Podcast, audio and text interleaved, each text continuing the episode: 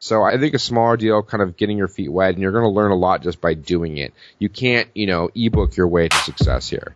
Buying and selling businesses just got a lot easier. Welcome to the Web Equity Show, where thousands of successful entrepreneurs go to learn about buying, growing, and selling online businesses. Your hosts, Justin Cook and Ace Chapman, share their real life advice, examples, and expert interviews to help you build and grow your own online portfolio. Now to your hosts, Justin and Ace. Welcome to the Web Equity Show. This is episode number 12. I'm your host, Justin Cook, I'm here with my co-host, Ace Chapman, my partner in crime only. What's going on, Ace? How you doing, buddy? What is up, man? It wasn't too long ago. We were hanging out in Asia I had to make a little detour, come back, and now I'm headed back to Asia again. So I'm getting a lot of miles. It's fun. Dude, you totally flaked out on me, man. We're in Manila. We're having fun. We're doing lunch and dinner. We're doing drinks. And then you just drop it on me. You're like, man, I'm going back to New York. like, what? you had a little, a little thing, a little deal you had to go do, and now you're in uh, Chattanooga. Then you're coming back out to. Uh, we're gonna meet up in Bangkok. So be nice to yep. be together again. We'll you know do some interviews. We're gonna talk to some really interesting people out here in Asia. There's a big conference we're going to next week called the Dynamite Circle, you know, Bangkok event. So it'll be a couple hundred people out there, you know, location independent entrepreneurs, website owners, website buyers, website sellers, investors. So it'll be really interesting to talk to them. Yeah, man, I don't know. I'm a little hurt. You just took off back for the US, man. You we had you in Asia. We had you so close and then you yeah, take off. Today, man, we're talking about the mini mogul business model. So, you know, we get questions about this a lot. Like what does a professional in our industry look like? And you know, we do quite a few deals with industry professionals. The reason is is because they come back and buy and sell deals regularly, right? Like, hey, so you're an industry professional, and there are others, buyers and sellers, portfolio owners that are in that position. We want to kind of like lay out what that looks like, what it feels like, what the different types are, and we thought that'd be interesting. Yeah, and it's something I think when people are getting into this space, first of all, it's just shocking that it exists for most folks. You know, I talk to people all the time. It's like, man, I wish I would have known. And even people that are pretty big in the whole internet world and this idea of buying this has never crossed their mind. And so the next question often becomes, well, who are the people that are professionals in, in this space and have been doing it? And what are those examples? And it is interesting because a lot of them don't make a big fuss about it. It's not huge internet launches and all of that, and we'll talk about why.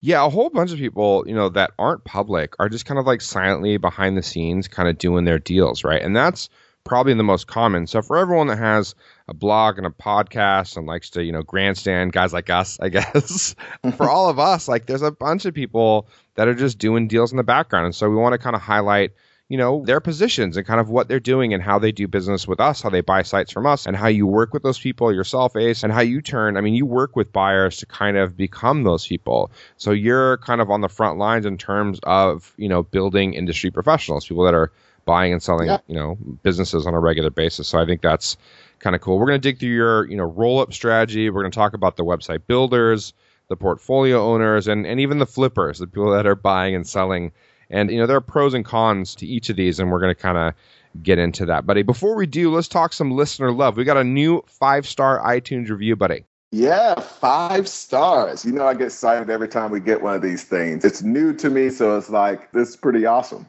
It, it fires me up too. And, you know, it's just a sign that people give a shit. It's just really cool, right? So, guy says, uh, yeah. very helpful and insightful. His name is GRJV. Don't know what that is. As expected from these two, a great show where you learn quite a bit about selling your website and plenty as a buyer as well. Keep it up, guys. Well, thanks, man. Thanks so much for the review. On Twitter, we got Hank said, at Empire Flippers, would love a podcast or blog post on how Apple's ad block move might impact the AdSense sites you broker. Will it matter? I think the truth is it's going to matter, but it's not a huge concern of mine. We don't do all ads AdSense sites, number one. And then for this ad block problem, it's not going to affect everyone. You know, it's a portion of a portion of an audience. And so, you know, I see some publishers concerned about it. I see some talk about it, but so far it just hasn't seemed to be, you know, a big problem. And it just hasn't, you know, I haven't seen like a ton of earnings decrease because of, uh, what are your thoughts, Ace? Yeah, I think this will be a small kind of blip. I mean, it's, there are so many ways to monetize your site. Even for the folks that this is going to affect, it should a majority of cases be uh, still a small portion of even that. And so I don't think it's going to be one of those huge things, but we see this happen quite a bit. I like to let things shake out because there's always this preemptive stress and worry when people announce things like this and sometimes it's better just to let it shake out and see what happens. Yeah, you'll get this with the Google updates. You'll get this with Amazon changing their policies and their monetization methods, and obviously we're getting this with the ad block stuff. And you know, we'll see. As an industry, I don't think it's a huge worry. I don't think it's even a big worry. Now, I'd say that there are going to be some individuals, some site owners that probably take a hit. Some of them maybe a, a slightly big hit uh, but I don't think it's a big deal industry wide. We had another question from Ben Perry. He said, I've reviewed quite a few deals, including a couple currently on the table, where there's a long earning history, but the valuation is based on the past six months where the earnings were exceptionally high.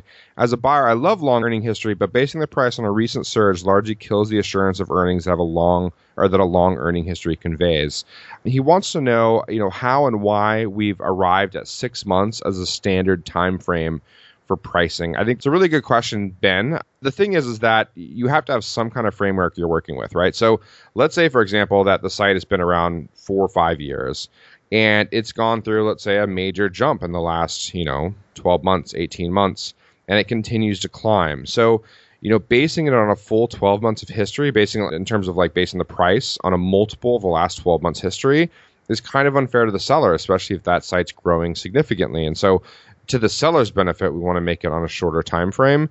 But the same thing goes if the site's in decline, right? You probably, as a buyer, you don't want to base it on 12 months. If the last four to six months have been a lot worse, you're going to want to base on that shorter time frame.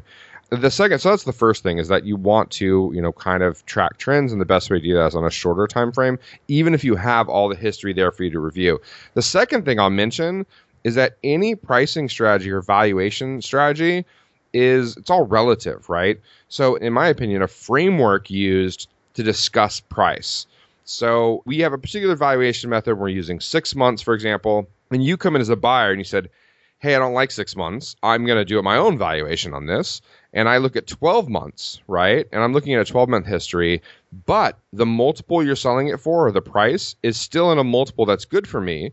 So we can do business. And you can get caught like arguing about like how long it should be valued, but as long as the multiple and everything still works out, that's great. If it doesn't, then you're going to have to make an offer and then present your data based on 12 months of history and make your case, right? So it's an easy way to like work with a seller and discuss like what the valuation should be in a framework rather than just you know pissing them off and giving them some low ball offer right? So if you can say it's 12 months and here's my multiple and here's my reasoning for the multiple like they're less likely to be defensive. And i'd say definitely in the five and you know low to mid six figure range sellers get a little testy. They're a little they're proud of their sites. They're happy with their sites. And they you know if you come in with a lower offer you, you got to justify it. Otherwise they get a little upset yeah, I think there are two points about that.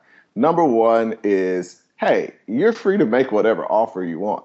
yeah. But the other is there has to be some kind of starting point.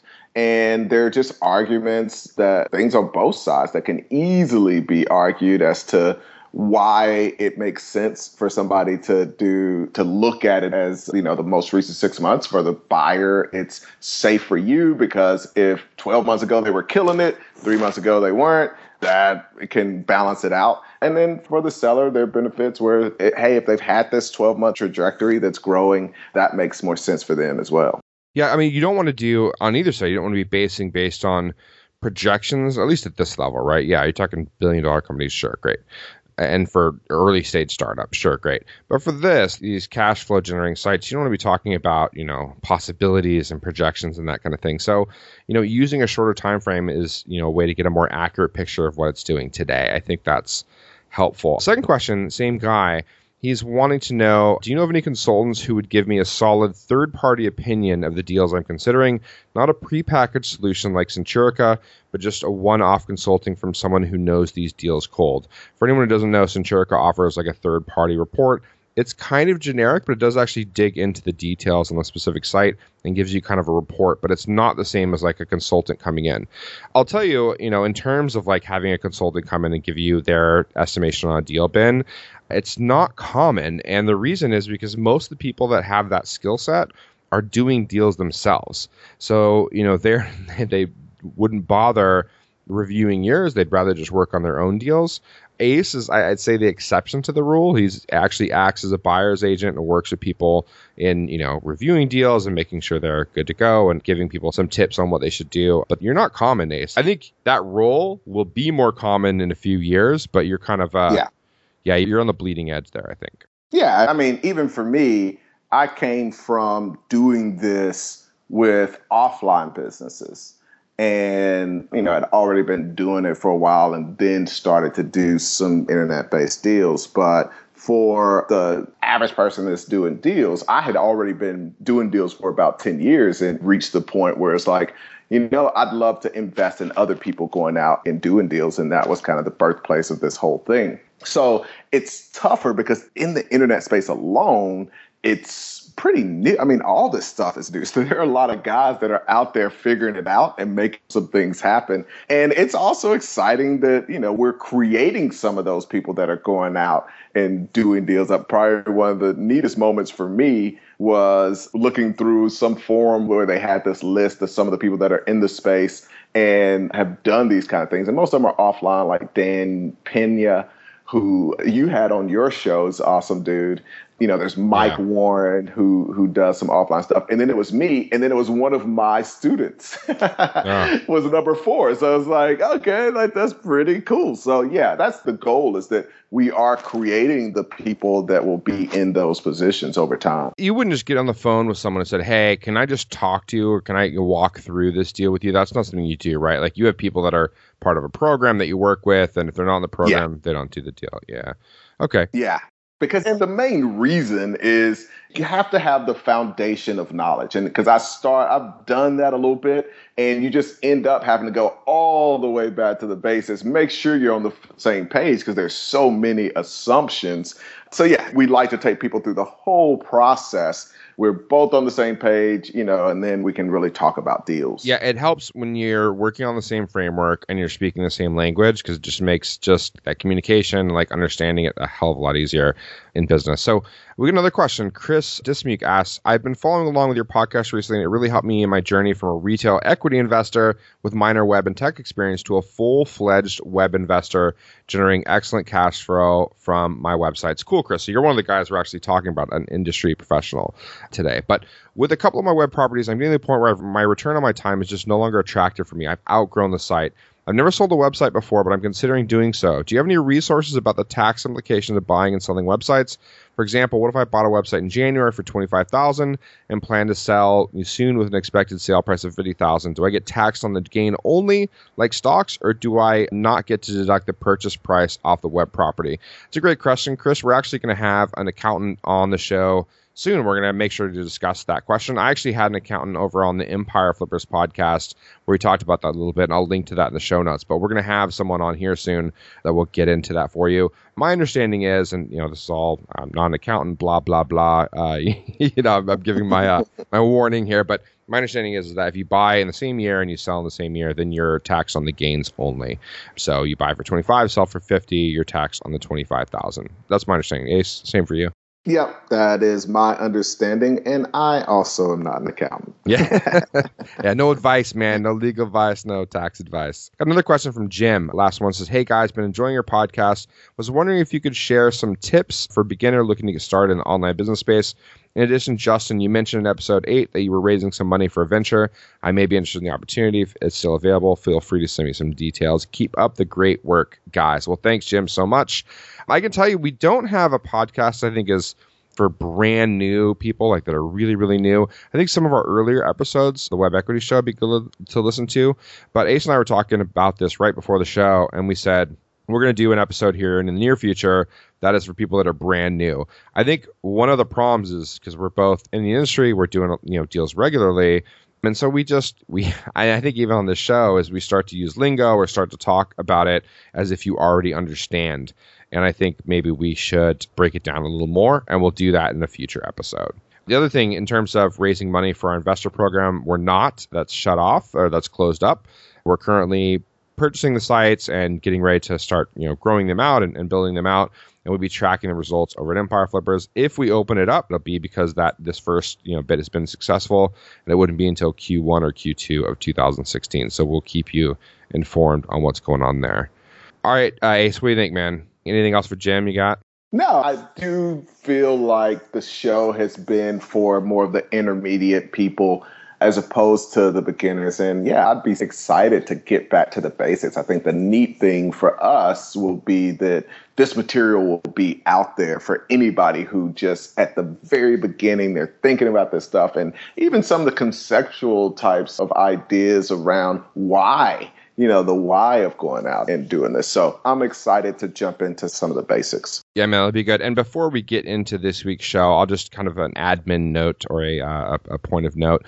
We talked about we're going to do this kind of like beginner's show. We're going to have that and be able to share that with people. We're also talking about breaking this show up into seasons. So we're talking about having season two potentially be a buyer season, and we go from thinking about potentially buying a site all the way through the purchase and growing the site out. And so every episode of season two would be focused on helping you buy the site from thinking about it all the way through the sale and actually growing the site out. So I think that'd be a fun way to do it. We could make season three the sales process.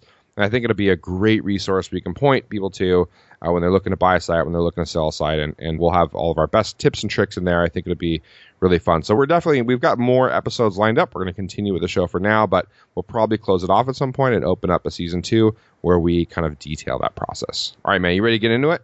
Let's do it. Today we're talking the mini mogul business model. And this is actually something that you and I discussed on the Empire podcast quite a while back. And I thought it'd be fun to do on the Web Equity Show as well. And you know, the truth is, Ace, you know, we have a lot of buyers that come to us that'll buy, you know, one business, maybe two businesses ever. But a full, almost 50%, not quite, but almost half of our buyers are repeat buyers, meaning they're buying multiple businesses over the course of several years. And so we're going to dig into that a little bit today. Yeah, I've found that a lot of times people come in, they're thinking, okay, I'm going to buy a business and I'm going to run that business and maybe one day I'll sell it. But I think once you get in, and you buy that first business, I think it's really the internet businesses that lend themselves towards owning multiple. I've used this strategy offline and it can get complicated. I mean, you got licensing and employees and just a lot of responsibility and things to deal with. With internet businesses, it's a lot easier to use some of these mini mogul strategies do you think you can diversify a lot better online? Because like, you know, you could have an e-commerce business online, you could have a lead generation business online, and it still kind of, it all works together. If you tried to have a car wash and then a nail salon and a dental, like that's just difficult, right? It's difficult with offline business. Yeah. Well, and you've got all these different neat types of diversification. You know, there's traffic diversification. So, you know, one deal may be organic traffic, another may be AdWords generator, PPC traffic, another is social media, and then you have the diversification of where the money's coming from. And so you can build some really neat portfolios beyond just own a nail salon and then over here I own a car wash, which are in different industries and different economic cycles and all those things. The other thing that I love is what you guys do at Empire Flippers, which is looking at the type of deal and kind of describing the person that's going to be the right fit for that deal. So you guys have things like the newbie norms or this deal is going to be great for the lifestyle Larrys and, and you can apply that kind of thing to building your portfolio as well. Yeah. Personifying kind of the profiles was an amazing hit over on our show. Like people loved it. Like they're like, I'm totally a newbie norms, but I want to be a portfolio Paul. And it was, it was cool to see like, you know, such a great reaction to the, personification. I think it helped people kind of understand the different profiles and kind of where they fit in and, you know, who they are kind of in the, you know, what they want to be in terms of, you know, buying and selling online businesses. And, and today we wanted to, to kind of cover, you know, some of the options in terms of the buying and selling profiles and the types of people that are doing this and looking to build online empires. And we're going to cover some of the pros and cons of the different strategies. And you can kind of determine whether it's a good fit or not for you. So let's jump into the first one. I call this one the roll up strategy. So for those who want to build their empire over time, they're not in a rush. You know, they want to get used to buying their first deal. Maybe they've never owned an internet business before. This is a strategy where you can buy that single business, get comfortable with it, and then use the income from that business to start to take over some other businesses. Maybe they're strategic buys or maybe they're like what we discussed, some diversification buys, but you're setting aside the income from that business. Then eventually it builds up and you go and buy another. One of the things that this is kind of like a stepping stone strategy, right? So you're stepping on one, you step to the next, you step to the next. You can kind of start to build out an empire that way. And I, I like this because it can be great for beginners, right? They want to get their feet wet. They want to buy an online business, but taking over 10 of them at once might be a bit much. And so they can kind of stick to things that they're interesting, interested in or that they're kind of familiar with. And as they get used to running that online business and you know, make sure it's a fit and they start to, you know, build people and process in that business, they can then leverage that people and process into other deals. It's also, I mean, you're going to need some capital to get started, but you know, like you said, you can roll in some of the cash and the profits from that first business into the second one, and that's how you can start reaching up, you know, business after business. So I feel like there are a couple benefits. Like you mentioned, number one, the buyer who has that more long-term vision they don't have to immediately go out and buy either one large business because I mean, that can be a little terrifying as well. You mentioned buying 10 at once, but even buying the one business and you're using all of your capital to buy that single business, that can be a tough first step for people who are, you know, looking to replace their income, but they don't want to take a tremendous amount of risk. And so this gives that person the opportunity to dip their toe in the water, make sure that the business and the type of business that they end up buying is even the right fit and get them used to buying and owning an internet business and then eventually start to buy some others and knowing that when you buy this type of business, you want to make sure that you're not stretching yourself. Not only not stretching yourself financially, but you got to make sure you're not stretching yourself time wise. And so buying the right business here, if you're going to do this roll up strategy is really crucial. Yeah, this also avoids, I think, the risks that come, well, you know, with using other people's money, right? Because that's a riskier strategy. So this is your kind of first go around. You may not want to be borrowing from other investors to get this deal going. First off, it might be difficult to raise that money if this is your first go around. But also, even if you're able to, like putting their money at risk on kind of your first venture might be a bit rough. With this strategy, you can buy kind of a smaller deal and, you know, kind of build it up over time. One of the problems with this strategy though is that first off, you're going to have to have some capital up front and then you're going to have to put that capital away in that first business. So, you know, you could have been using it elsewhere or on something else and that's going to, that capital is going to be locked up. But not only is that capital going to be locked up, the profits from that first business are going to be locked up. So if you're thinking, you know, hey, I'm going to buy this first business or second business and then go chill on a beach in Bali and live on the profits, that's not going to happen with the strategy because you're having to reinvest all those profits. So this works best, I think, when someone has, you know, regular income either from their offline or other online business or their job or whatever, and they're able to kind of do this on the side until it hits, you know, such a critical mass that, you know, they're happy with their empire and they're ready to take it on full time. One of the other things to keep in mind here is the biggest benefit to doing these types of deals is going out and buying a business where there's some kind of strategic angle that you can take. So if you can get not just a great multiple, you buy, you go out and you buy the business at two multiple, two and a half multiple, that's great. You're going to get an amazing return. But if by virtue of maybe the traffic that you're already getting or the database of customers that you already have in your current business, you're able to do a promotion, increase the income and decrease that multiple to one, one and a half, that's where this strategy becomes really powerful. Yeah, I think stepping up from one business to another in totally different industries, that's one way to do it. But I think a pretty strong way to do it is to buy one, let's say you buy a cat furniture e-commerce site, right? And then next you buy a cat treat site, right? Another e-commerce site or something, or dog related site. Now you have a pet site that you can add to it. And so if you stay in that niche, you can like cross promote everything. You have, you know, additional products you can offer via email marketing to the other customers and you kind of put those customers together and you know those three, four, five sites you end up owning in kind of a very similar niche worth a lot more together than they were individually. And it's a way for you to kind of roll up those sites into a larger, more valuable asset long term.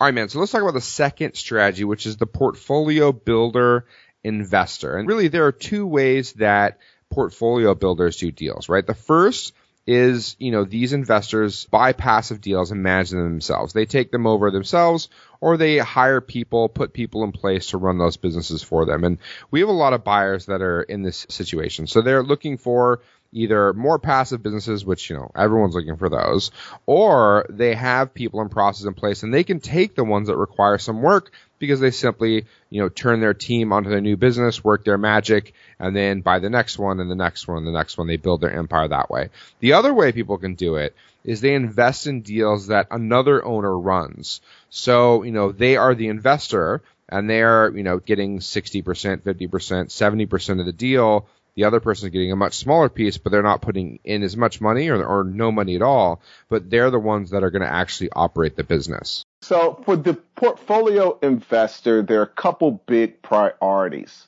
Number one is diversification, which we talked a little bit about in the roll up. But in a lot of cases, they're buying the businesses pretty quickly. So they've got a certain amount of capital. They're not waiting on the income from that first business to buy the next but they want to have a diversified portfolio. The second most important thing is the thing that Warren Buffett always talks about is preservation of capital.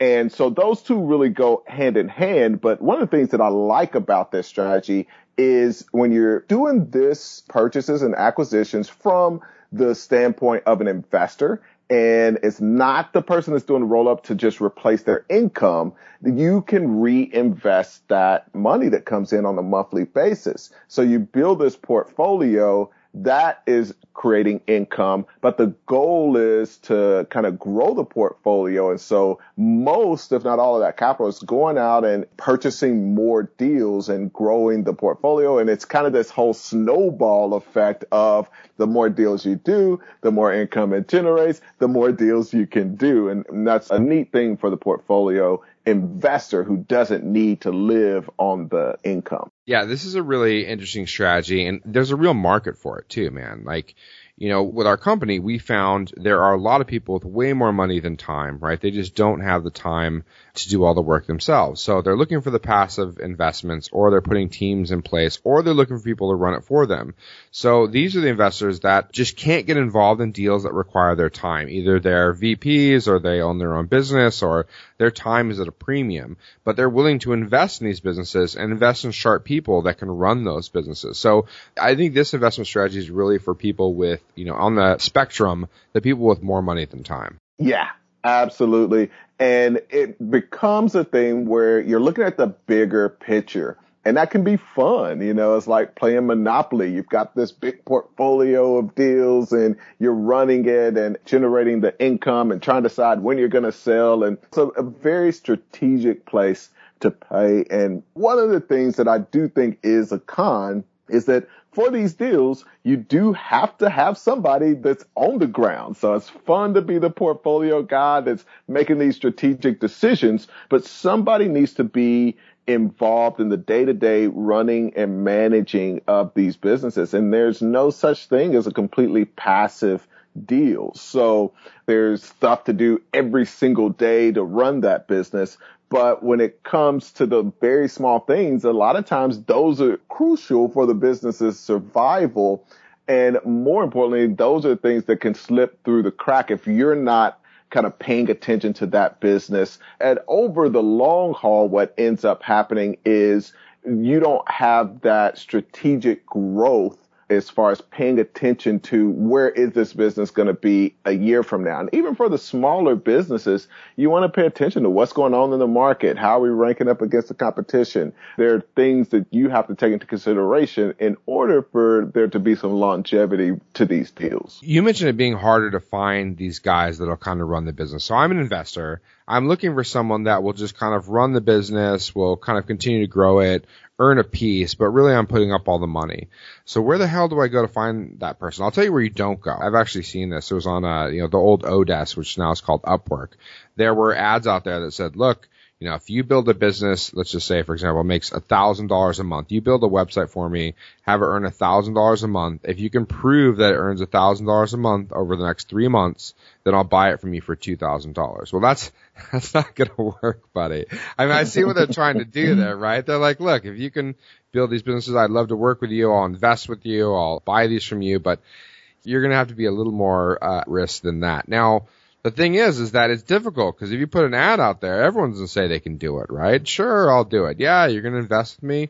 Go ahead. And I think that becomes a difficult part. Where would you say, if you're an investor looking for someone to run these types of sites for you, where would you look? Well, personally, I mean, I can tell you just what I do. I love investing in other folks that are doing deals. So a big part of what we do within the network is allow people to connect with each other. Like you said, there are different people that have different goals and are different places in their life. So we have a large group of folks that are those VPs like you mentioned. And I know you guys work with folks like that and they've got cash, but they don't have time. And so we can connect those folks with the hustlers that are on the ground. They're doing the deal. They're to pour, you know, their time and their life into running a business and it creates this win-win situation. But one of the things that I wouldn't do is invest my cash in a deal where the person running it didn't have skin in the game. Yeah, you want to make sure that they're involved. They've got the experience. I mean, not just some average Joe over the internets, right? Sitting in his mom's basement yeah. promising you the world. I think a great way to meet up with people like this are through communities. Or, I mean, obviously through your own network, right? If there are people that you know people that know people that do this, then connect with them that way. But I also think like online communities or in-person communities where you get to know people and kind of learn their skill sets and find out what they're working on. I think that's a great way for you to connect in person, in real life, and see if there's a way that, you know, you guys can work together on these deals. So I've seen that be a, an effective strategy. Yeah. And I think the biggest key is knowing the person and not going out and just uh, throwing money to people that you have no idea who they are. And it's so interesting, Jess. I know you can attest to this. I, we're just in a space right now where there is a lot of excitement about buying deals. And so people are doing pretty irrational things in some cases. And so, you know, you can have somebody like you mentioned with that ad or somebody who you connect with on Flippa. You have no idea who this other person is. They have no real track record. Yeah. You know, they have a persona and they convince you to give them a ton of money to run a business and, you know, just that kind of thing is what I would probably advise against. But I love that going to events, connecting with other people that run businesses like the type of business you want to invest in is powerful. Yeah, they got things like Rhodium Weekend. They got other, you know, like kind of online entrepreneurial communities you can get involved in. Yeah, I mean, I'd say, you know, just, I've seen some crazy stuff going on in Warrior Forum. Hey, I got, you know, $50,000. Who wants to come, you know, work with me and build up a business or whatever? Well, that's, that's you're going to get a lot of crazy stuff. Have you ever like checked out like the forums over at Biz by BizBuySell or anything? It's amazing to me as you see these crazy deals. I think they gotta be, you know, like 419 scams, like the Nigerian print scams or something. Cause like, they're over there talking about, you know, I've got $500,000 I'll put in. Like, none of those are real, right? They gotta be all scammy, spammy stuff. Yeah, and of course, the what usually I'm sure ends up happening with those is, you know, the first email is, okay, great, I've got this five hundred thousand. Just send me five thousand first, and I'm gonna wire it right to you, right? Yeah, right. Yeah, crazy stuff, man. All right, man. Let's get into our third model, which is flipping. So flipping businesses, and this has kind of got a bad connotation over time. And so being part of the Empire Flippers, let me defend the flipping a little bit. Let me get serious here with the flipping. All right. So we're not talking some kind of, you know, two months, three months, you're making a ton of money and you're just, it's really easy or anything like that. This is active, hard work. Like it requires experience. It requires serious, you know, investment of your time and money, but can also be I think a quicker path to making more money. It's fairly high risk because you've constantly got money at work and at play and at risk, but you're also making faster deals. So I'd say you're looking at a minimum probably of six months. You're going to have to hold it, but a more realistic strategy would be anywhere from 18 months to three years in a flip, in an online business flip. You think that's about right, Ace? Yeah, I think it can take some time. You know, we've had some flips that have been shorter but if you go in and you feel like, okay, I need this money in this short period of time, or I have to flip it within this period of time because of something, or I'm going to buy a house and that kind of thing. The key to making flipping work is having that flexibility so that you're able as the seller to be in the power position. When you need to sell, you have given up power to the buyer because you need their money. So the real power and key is, you know, whether it is six months, whether it is 18 months, if that person comes along and it's a great price at six months, great. If you have to grow it and hold on to it and it takes 18 months, that's great as well. I think it's interesting. You know, you mentioned, you know, having to sell and being in kind of an awkward position because you really need the cash.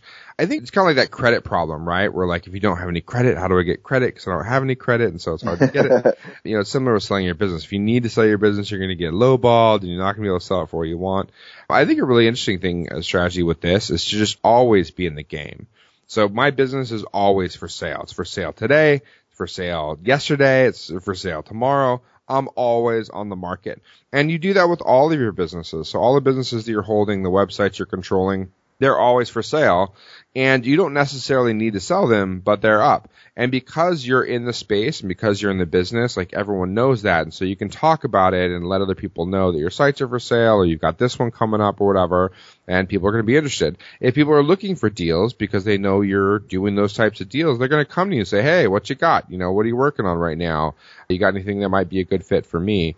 So just being open to it and always being on the market or having your businesses be on the market, I think is a pretty good strategy. Yes, I'm a big fan of that. And a lot of the reason I've been that way for a while is because of what happened with my very first business and learning that lesson. so now any business I own is always up for sale. So let's talk about some of the cons with this strategy. One of them is this is not a good idea if you're a newbie norm to borrow Empire Flipper terminology, you need some experience. You can't go out and try to start tinkering with your very first deal and not really know what you're doing. One of the downsides to this is that a lot of people do feel like this is easy. And so they buy even a smaller site. It's like, you know, hey, this is a little $20,000 site. You know, I'm going to go in here and I'm going to make these changes. And I've just seen over and over where somebody gets in, they don't really have the experience or the real expertise, but they read a blog somewhere and they're like, oh, if you own this kind of site, you should make this change and change these features and blah, blah, yeah, blah. Yeah and they get in and start to do that and the site, you know, gets deranked or they have this issue and all of a sudden they're not making as much money or no money. And, you know, they have no one really to blame but themselves. And so that's one of the things to keep in mind. Do you think we as an industry do a bad job at that? Because, you know, you say like, you know, they think that flipping is really easy. And so and that's being sold somewhere. Someone's telling them it's really easy to just buy and sell websites and you can just get in and do it no problem. And that's not our message, right? I mean, I don't think it's that easy. It's pretty difficult and it's challenging. It does require some experience. So yeah. for, for someone that's looking to get into this, you know, they've got the one side, right? They're selling ebooks or whatever, telling them how easy it is and anyone can do it, whatever. On the other side, they have us and we're saying, no, it's not easy, you require experience. But they want to get started, right? They have no experience. They want to get started what do they do? I mean, you have to just, you know, jump in at some point, right? And so you have to know that your money is going to be at risk. You know, there's a question of whether you should do, you know, a big deal for your first deal, a small deal. I mean, I think a small deal is better because you're likely to make mistakes. I mean, Ace, you made some mistakes in your first deal. We made mistakes for sure. So I think a smaller deal, kind of getting your feet wet, and you're going to learn a lot just by doing it. You can't, you know, ebook your way to success here. I agree. That's the biggest danger. And I think that's a lot of the folks that are selling that, oh, this is so easy. Just buy my ebook and you can flip your way to millions. and they go in and try to take some of that advice. So that's absolutely one of the things that I would stay away from. Yeah. One of the things I think when you're looking to sell your business, you're looking to flip your business is that when you're in the industry, you need to make sure that your financials are clean. You need to make sure that your ducks are in a row and that if you're going to have the I'm always open to sell strategy, then you have to be always at a point where you could sell, right? And I think that's one of the things that, you know, if you're running multiple businesses, sometimes you let things slack, or maybe your financials aren't quite in order. They're not in selling shape anyway, right? And so if you are planning to follow this strategy, that's something you're going to have on point. You're going to have to have your team in place. You're going to have to have your process in place and your financials in order to where you are in a position you could sell at any time. And one of the things I would keep in mind with this, you know, we talk about always being up for sale. The nice thing about that is every month that you're in business and, you know, things are still going well, you're increasing the value of your assets. So that becomes more and more attractive. If you sell at 18 months as opposed to six months, that becomes more attractive because of the age of the site to potential buyers. And especially if you've been able to show a consistent growth trend. So that's where I would put a lot of my focus in when you're using this strategy. And then when somebody does come, like you said, they've got the crystal clear financials. Everything as far as due diligence is, is clean. You've been working and growing the business and it's a little older than before. And, you know, from that standpoint, it is a simple strategy to go out and buy these things and grow them and, and sell them for more, but it's not an easy strategy. Yeah, that's right. You mentioned like just age as being a factor in terms of valuation and being more attractive to a buyer. Well, especially I'd say in growing industries, this is doubly, triply true because just by being around and selling that product for a long enough time, every month that you're out there, you're going to get, you know, more people that have heard of you, more people that know you're doing business. And literally, if you don't do anything else to grow it other than just sit there for six months, you're going to have more customers. You're going to have more people talking about your business and that improves valuation simply because you're doing more deals. As long as you're not, you know, giving a horrible experience to your customer or something, you're just doing more deals. You're getting more experience and you've been around longer. So not just the age of the site, but also the fact that you've been doing business and people have had a longer time to figure out what you're doing and find out who you are.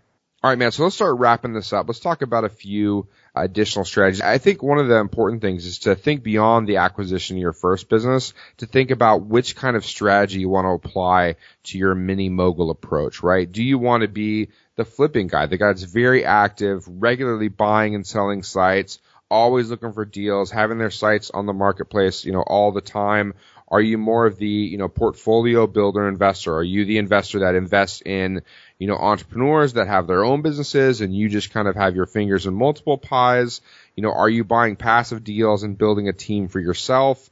Or are you looking for the roll up strategy? Are you new and looking to buy your first one and then roll those profits into the second one, into the third one, and continue to climb the value chain? You need to think about kind of, you know, which approach or which strategy seems to kind of fit in line with your goals and what you're looking to do. Yeah. The very first thing is, you know, making sure that you're clear on who you are, how much experience you have, you know, which category of site is the best fit and then making sure when you buy a business that in terms of your long-term strategy, if it is roll up, if there's going to be a different site than if you're flipping and you're looking for something with a lot of low hanging fruit that you can grow. And so being clear about your strategy is important, but leveraging that into the site that's going to fit into that strategy is just as important when you're buying multiple businesses, like what most people, like you said, I mean, most of the folks I work with are buying multiple businesses. I know, you know, like you mentioned, over half the folks that you guys work with are buying multiple businesses. One of the powers to each one of these is the fact that you can diversify. And that is just, you know, everybody knows in the stock market and, and everything, but it's just a very simple principle that the more you diversify, the more your risks go down. And just like we talked about, diversification is dynamic in this space. So you're talking about traffic diversification, income, source diversification, you know, obviously type of site diversification. So those are some of the things to consider as well. Yeah, I'd also mention too that these things aren't mutually exclusive, right? At one point you may be a flipper, at another point you're taking the investor approach. So, and there may be phases that you go through where you're one more than the other, and on certain deals you maybe, you know, take on one role and the other. But I think it's important to understand the different roles, especially as you continue to grow out your online portfolio and become a online mogul. Thanks for listening to the Web Equity Show.